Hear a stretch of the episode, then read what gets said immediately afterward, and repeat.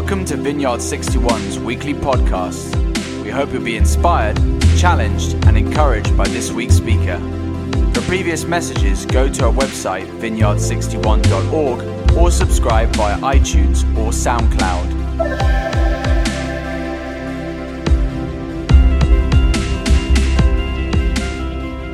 Yeah, good evening, everyone.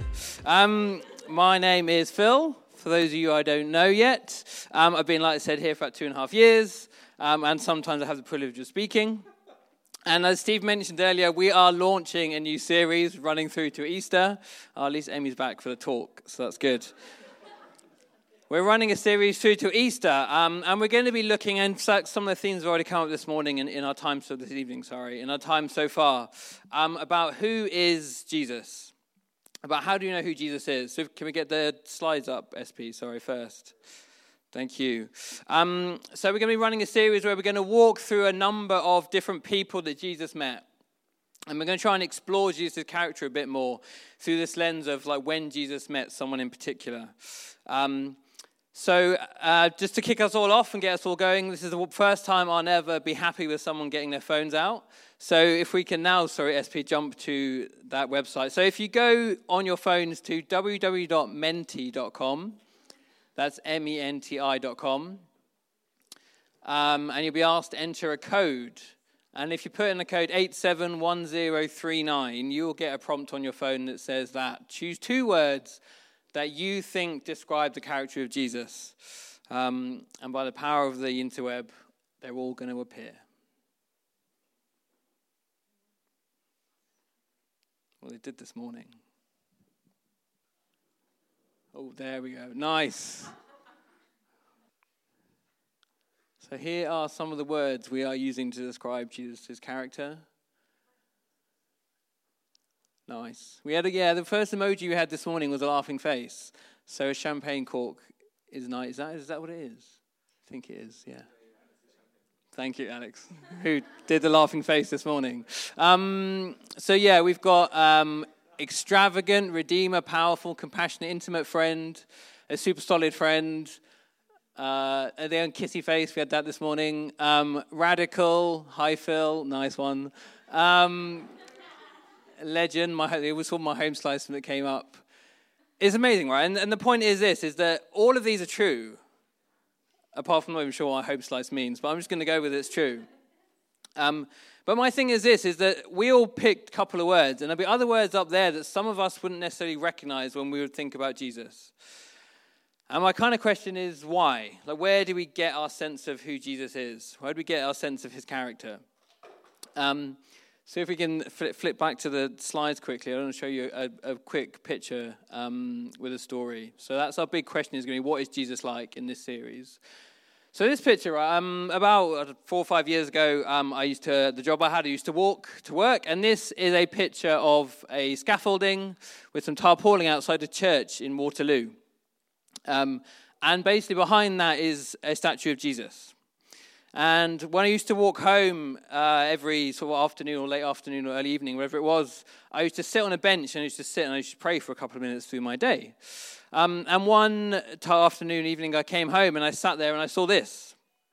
And I thought, that's weird. Like, what, what have they done? And I suddenly realized they're cleaning Jesus. And I kind of sat there and thought about it. And I thought, why are they cleaning Jesus? And, um, and I suddenly realized, well, because it's obviously not literally Jesus, but the statue of Jesus is sat there every day in the rain, in the shine, in the wind. All elements of life are kind of battering against this picture of Jesus. And kind of over time, things start getting covered up and maybe things get washed away. Um, and you can't see the same things about the, the statue of Jesus that you wanted to before.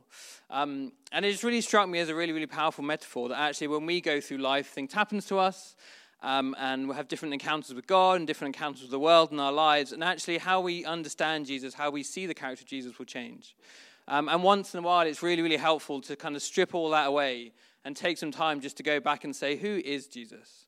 Who is the character of Jesus? Who is this person we're all here to worship? Who we have these wonderful words for, but what are the words that maybe we've forgotten? That we maybe once knew, but actually have now forgotten or we've never ever learned?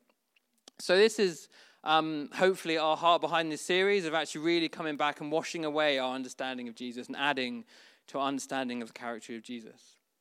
And like I said, how we're going to do it is we're going to go through a series of interactions between Jesus and someone else, kind of in the New Testament. Um, and the first uh, person I'm going to look at for the rest of our time today is Peter. So we're going to ask this question What was Jesus like to Peter? Um, so, just to get us started, I sort of found some pictures on the internet of what Peter may or may not have looked like. Um, this is the first one I found, so I'll come back to why, but he's called Simon Peter. Um, I couldn't really work out what he was doing in this picture. The best I got to was he was like, Oh, I'm going to have an early night. So he started putting his pajamas on, and then the doorbell goes, and he's like, Oh, I forgot the Sainsbury's order was coming at nine. And he was like, Oh, I've got to go upstairs now. So that's, that was my best guess. So the next one. Um, this, this, I think, is the um, selling men's fragrance, Peter. the kind of windswept, olive skinned, kind of rugged look. Um, next one. Yeah, again, my, my guess is this one was Peter's sort of unknown foray into acting, and this was his painted headshot of, uh, you know, I can be that happy go lucky guy in your film. Um, and then the final one, my favorite, is uh, Don't Mess With Me During November. Simon Peter. So, um, yeah, I don't really know any of those, what he actually looked like, but that's the image in your head if that helps for pick the one you like the most and keep that in your head for the rest of tonight. Um, but yeah, before we sort of get into the interaction I'm going to talk about between him and Jesus, it's very important to set the, the scene of his life, um, which I genuinely learned so much about when I put it in a timeline like this. So, the next slide we've got is a timeline of Jesus' life, um, which I'll just read out for you from left to right. So, Pierre, Simon Peter was a Jewish fisherman which kind of means he was just a regular person. He wasn't part of the religious establishment. He hadn't been particularly well educated generally or in kind of the religious uh, order. Um, he was called Simon when Jesus first called him. Um, he was one of the first disciples that Jesus called while they were fishing um, through an amazing miracle of they were trying to catch some fish and they couldn't find any fish and Jesus came along and said, hey, fish over there. And they got loads of fish. Um, that's the message version. Um, and uh, he dropped his nets and they all followed him. And uh, next one, um, he witnessed Jesus heal his mother in his mother in law's home, which is interesting. We don't often hear about the, any wives the disciples may have had, but Peter clearly had one. Um, he then, quite famously, some of you may know this, he kind of momentarily walked on water. It's another story where they're out in the boat and they see Jesus walking towards them on the water, and he's the one that jumps out and kind of, for that split second, is able to kind of step out into his authority and, and walk with Jesus before he sinks and Jesus saves him. So that's a pretty epic moment. Um, and then later on, he's also the first to declare Jesus as a Jewish Messiah. So uh, they're having a debate and saying, "Oh, some people think you're a prophet, and some people think you're." Um, Elijah returning, um, and Jesus says, Who do you think I am? And it's Peter that declares, You are the Messiah. So he's, he's got it. Um, and then, most powerfully, towards after that, um, Jesus speaks to him, prophesies over him, and renames him, and renames him Peter. So that's why we've got this Simon Peter that the Bible uses to no, you know he's the same person, but now Jesus renames him Peter, which was a brand new name. In fact, means comes from the word rock. It's not a word that, a name that was used at the time. And Jesus renamed him and says Peter, and he says, "You're going to be the rock on which my church is built." So you look at this, and you've got Peter have a pretty epic story. He's kind of come from nowhere. He's seen Jesus do some pretty amazing stuff. He himself has gone and done some pretty amazing stuff. He knows who Jesus is, his divine identity. Um, and Jesus even prophesies over him, saying, You're going to lead my church. Um, some of you may know where I'm going with this, um, but just really want to pause here and just, I hadn't really clocked quite how um, seemingly meteoric Peter's rise had been. Like I said, from kind of nowhere, a humble fisherman, all the way to the leader of the disciples. Um, so this was kind of the journey he'd gone on. This was his faith journey. This was his uh, act of following Jesus.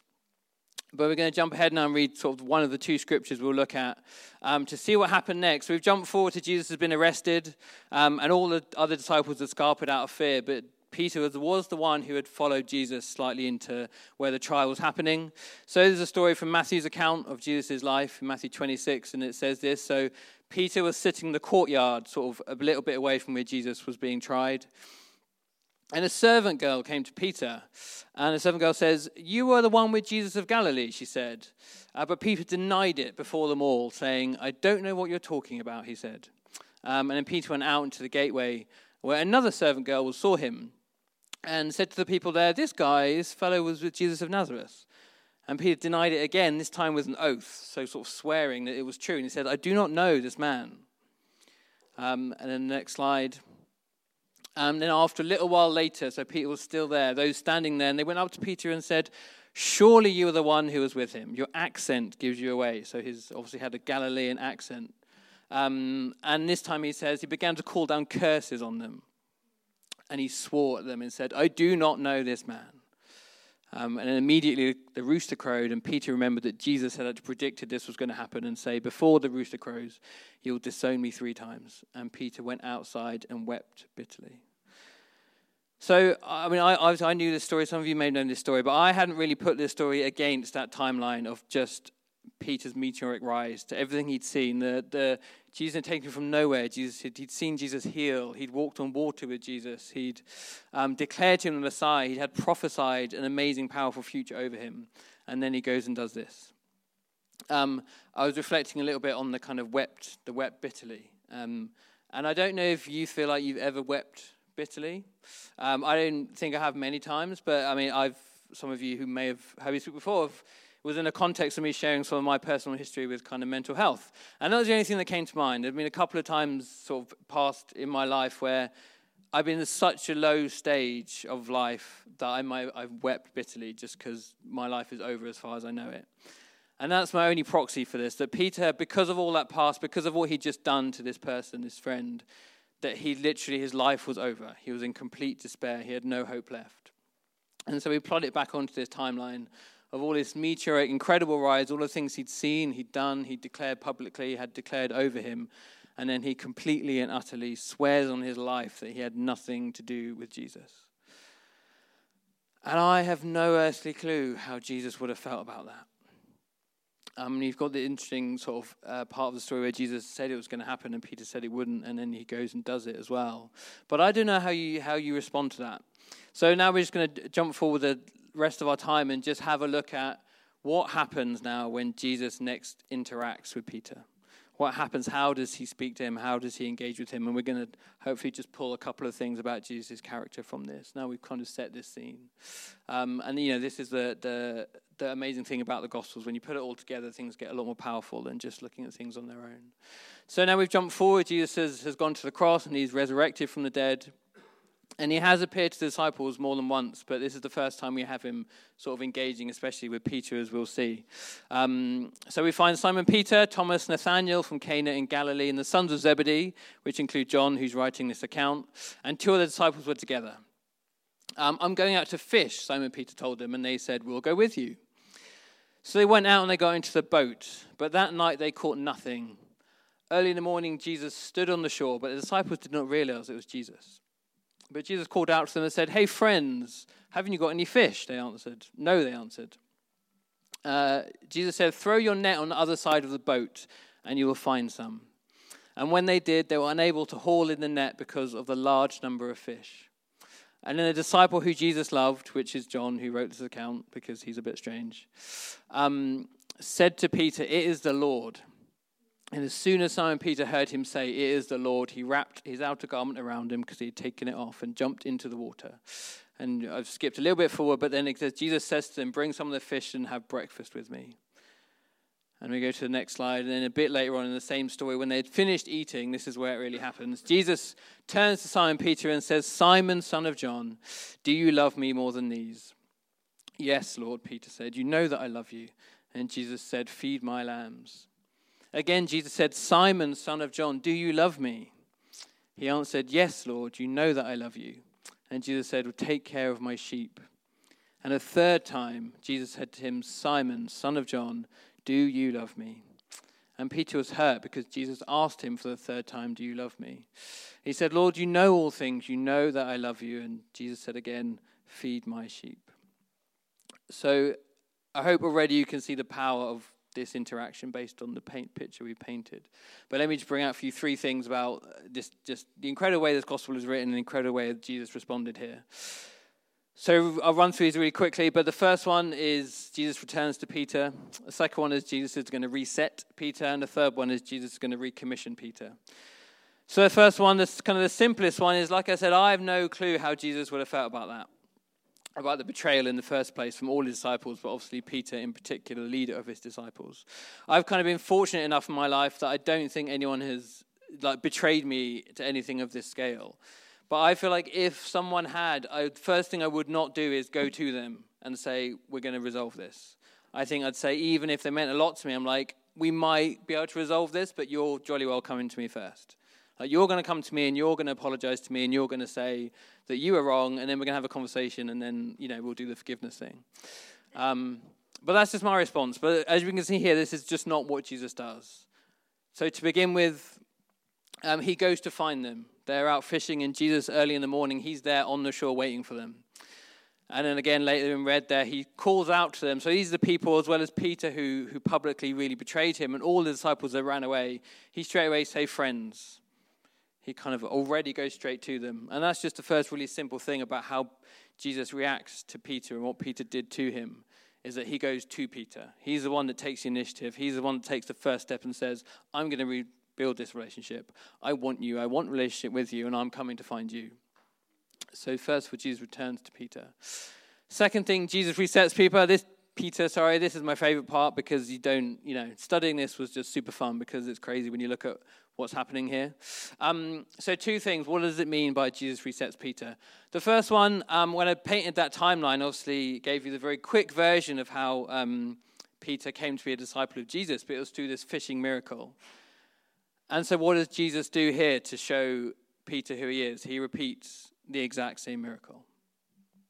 Um, that's just, you know, I don't know if it's a sense of humor thing or just an incredibly powerful metaphor thing. But actually, he does the exact same miracle to say to Peter, yeah, You remember who you thought I was when you dropped your nets and came to follow me? This is still who I am. I haven't changed. This is who I am. Um, the particularly entertaining part of it, though, is that Peter is not even the one who realizes. So you can sort of imagine this scene where, um, I mean, it's funny how they listen to strangers to do their fishing. But anyway, the stranger on the shore, he's over there and he says, Hey, why don't you cast your nets on the other side? Uh, and they do it. Oh, okay, and it couldn't go wrong. And um, all these fish come in. And you can imagine John, who's writing this account, who's the one who clocks, is like, hold on a minute. We've seen this somewhere before. And then Peter's there, like being not very dim, like tugging up the fish, being like, hey, John, come over here. I need some help with all these fish. And John's like, oh, no, no, no hold on a minute. I think something's happening here. Um, and he's the one that twigs, and Peter wasn't actually twigging. And it takes John to say to him, Hey, doofus, can't you see what's happening here? This is the same man that did this exact same miracle. This is the Lord on the shore. Um, and that's what enables Peter to twig. So, the first thing, Jesus resets Peter and he goes back very literally to the scene of where he called him to. He says, You're a fisherman, and I'm going to show you that I'm bigger than creation. I'm going to show you who I am, and I'm going to show you what I can do. Um, and that's, you know, I'm going to take you back from all, all that history is irrelevant now. We're going to go back to the start. I'm going to reset you. Um, and the second bit, which I love, which again I think you can miss unless uh, we're looking for it, is that's why it's so important to realize that Jesus renamed him Peter later. But when it comes to when he speaks to him, what does he call him? Simon, son of John. He uses the exact same name that he used when he first called him back in the start of the, the gospel accounts. And for me, again, what he's saying, if the first part he's saying, I know who I am, and you know who I am, he's saying, I know who you are. All those things you did for me, all those things you did with me, all those things I spoke about you were true, but to some extent, you're still Simon, and I still know who you are. Like all those things are not part of your identity. Your identity is who I made you to be in creation, and you are Simon. And he completely resets it. He doesn't call him Peter, and he calls him Simon. And it's this amazing, um, yeah, just sign of Jesus saying, first, I'm going to return to you. Second, I'm just going to wipe away all of that stuff. All the amazing stuff you did, wiping it away. All the really terrible stuff you did when you betrayed me, I'm wiping it all away. I'm just going back to the start, where we met, where you chose to follow me, and what your real name is. And it's incredible. It's incredible. So he returns to Peter, he resets Peter and takes him back at the start.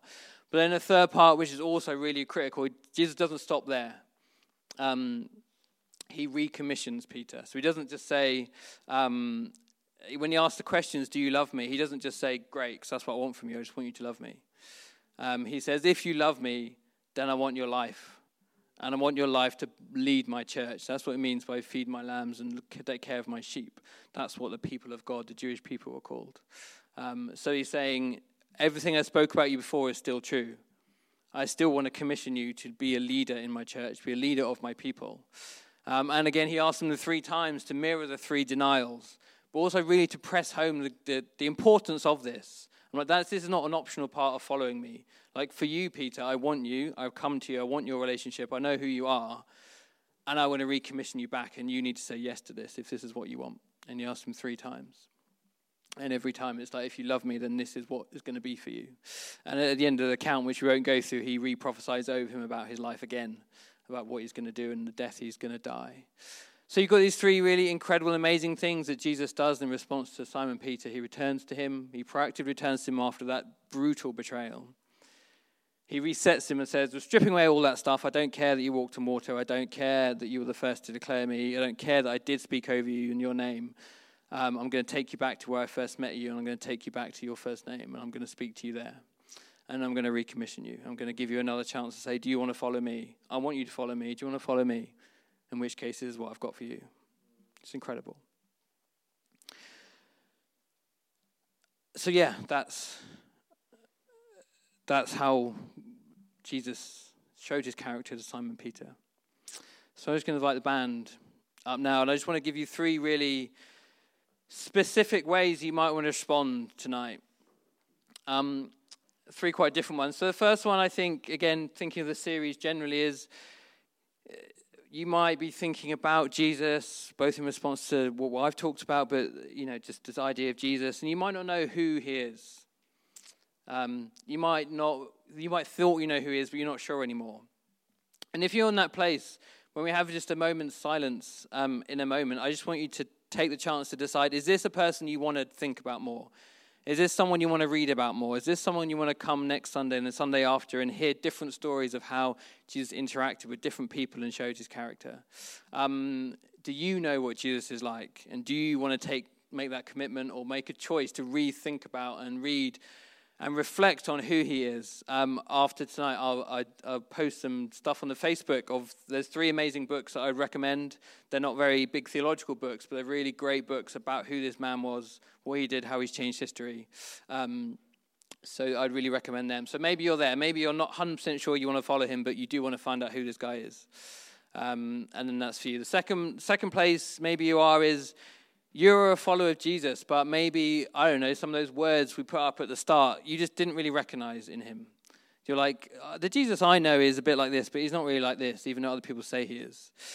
In which case, to start with, in this, in this moment, what I'll offer you is take a minute and ask the Holy Spirit to show you something different of Jesus. Ask the Holy Spirit to show you a different character of Jesus that Jesus wants to show you tonight, this week, this month. Ask Jesus to reveal himself to you through the Holy Spirit. Um, and then lastly, and this is the one that really resonated with me when I was preparing, is some of you may have resonated with Peter's story. Some of you may have resonated with the sense that you have made that commitment to follow Jesus and you may be done some amazing things with and for Jesus in your life. But you find yourself in a spot where you've failed. Either you've done something you know you weren't supposed to do, or you haven't done something you know you've been called to do. And if you're in that place tonight, um, take the moment with you and God first, but afterwards, if you want to come and be prayed for and, and, and talk to someone about that and recommission yourself, then I'd, we'd love to be part of that with you. If you want to come up here and be returned or find that Jesus is waiting for you, if you want to come up here and be prayed for for us to reset you, let Jesus reset you, and let us and let Jesus recommission you, then we'd love to pray for you that as well. So we're just going to take a minute. Um, the music isn't supposed to build any emotion; it's just to cut the awkward silence.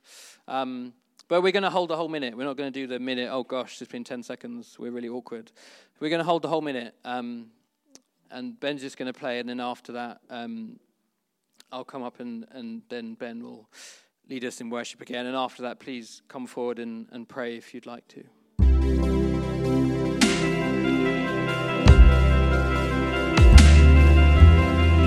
Thank you for listening to this week's podcast. Tune in next week for another life giving message from one of our Vineyard 61 speakers.